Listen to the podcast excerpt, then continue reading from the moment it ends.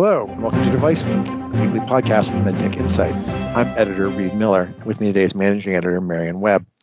So, Marion, this week you were writing about a new draft recommendation on screening for colorectal cancer that could have a significant impact on physicians, payers, and patients.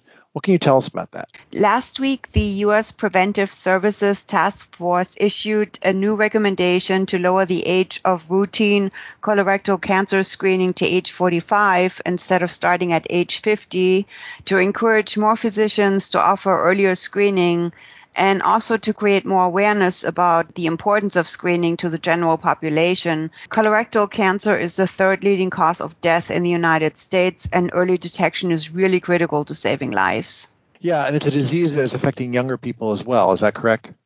Yeah, that's true. So, according to the American Cancer Society, the burden of colorectal cancer is shifting toward younger Americans.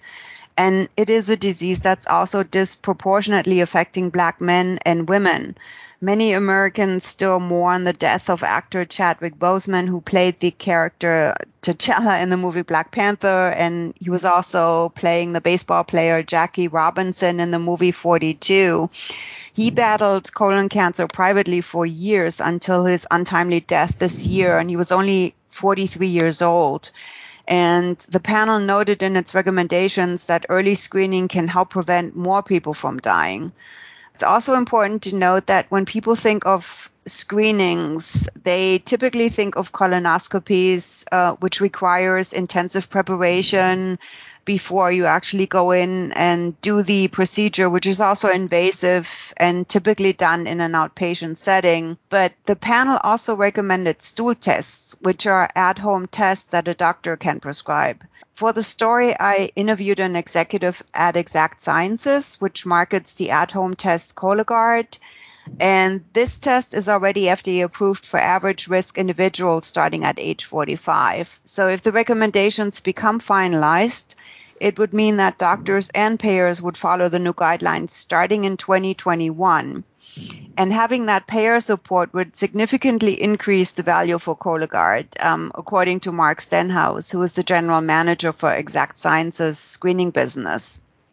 So, where does that issue stand right now? So, the draft report has been published online for public comment, and uh, you can provide comment until November 23rd and then the task force will develop its final recommendations. So we'll have to see what happens with that. But now over to you, Reed. You've been covering the latest round of sales and earnings report for medical device companies for the third quarter of 2020. What have you seen so far? All right. So the second quarter was obviously a very bad quarter for most sectors of the medtech industry, except for diagnostics and a couple things like diabetes, um, and, and some devices that are obviously used specifically for COVID 19 patients like ECMO or ventilators. Now, early in the quarter when the pandemic first started, that's early in the second quarter when the pandemic first started, most hospitals stopped doing almost anything but treating COVID patients, at least for a few weeks. And a lot of patients just didn't want to go to the hospital for fear of virus, so they postponed their procedures.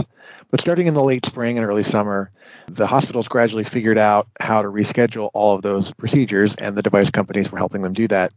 And in some cases, the hospitals also found that maybe they just didn't need as much capacity for COVID 19 patients as they thought they were going to have to have. So they were able to start doing their normal procedures again. Now, that may turn around in the next coming months. Uh, we're seeing case volumes and hospitalizations are way up in a lot of places, especially in the U.S. But so far, it looks like hospitals are really figuring out ways to move more procedures out of the hospital, which is accelerating a trend that began long before COVID and is likely to continue after, and just otherwise find a way to make sure everyone's taken, t- taken care of. Now, a lot of those procedures, it turns out that they postponed, are really not postponable uh, at least not for very long. And there's evidence, for example, that about 10% of the patients who needed a transcatheter heart valve but postponed it uh, in early days of the pandemic died within a month. Um, so Edwards, for example, reported that their revenue was actually up 4% year over year in the third quarter compared to the, the same period of last year. It's not as much as they had hoped for at the beginning of the pandemic, but that was 25% up sequentially over the second quarter. And that just is all reflective of their sales of the SAPIEN 3 transcatheter aortic valve, which bounced back strongly in the quarter because patients realized and their doctors realized that they just cannot defer it. And Edwards was able to help a lot of hospitals catch up with their backlog of scheduled cases. Of course, Edwards is the leader in that space, and that is the biggest growth driver for Edwards. So that was a huge undertaking for Edwards, and it worked out pretty well. Now, Boston Scientific, which is another cardiovascular device company that we cover quite a bit, didn't quite show year over year growth overall during the third quarter, uh, except for in China, but they still show dramatic sequential growth in all regions and all parts of their business. That they're very optimistic they will be able to get back to growth by the end of the year or in early 2021. What about orthopedics? Those procedures are more often deferrable or elective and usually not as urgent as the sort of cardiovascular procedures Edwards and Boston Scientific focuses on, right? Right. So there's been a lot of recovery in those kind of procedures too, actually. Uh, Stryker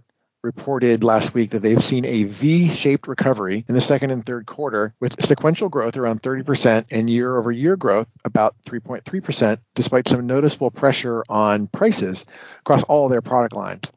So it appears that hospitals are finding ways to reschedule these orthopedic procedures.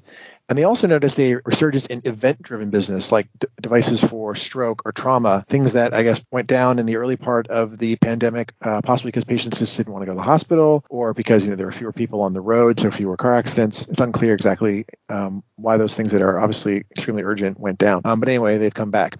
Now, Stryker also found that they had a lot of success selling big capital equipment, especially their Mako surgical robot, despite the pandemic, which has really put a strain on hospitals' budgets. So it's a little bit surprising, maybe, that they're doing so well selling these kind of big, expensive things. But apparently, uh, just enough of the hospitals are seeing the long-term value of investing in something um, like robotic surgery, and that's you know been a, a very successful product for Stryker over the last couple years. So that's just continuing that trend.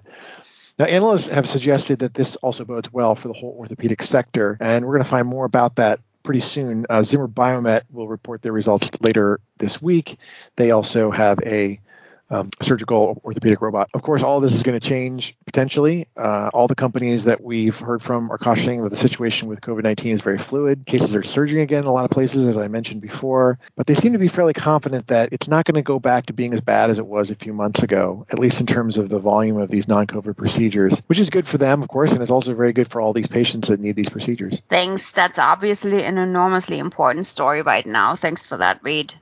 You can read all about these topics and a lot more at medtechinsight.com. Right now, we have a lot of news from Europe regarding the scramble to prepare for the new medical device regulations there.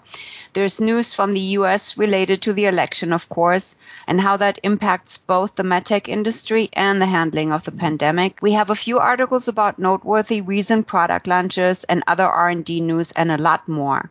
On the site, you'll see a link to the beta version of the new Med Device Tracker dashboard, which provides an easy way to see all kinds of data and information on different medtech markets, trials, forecasts, and upcoming catalysts and events.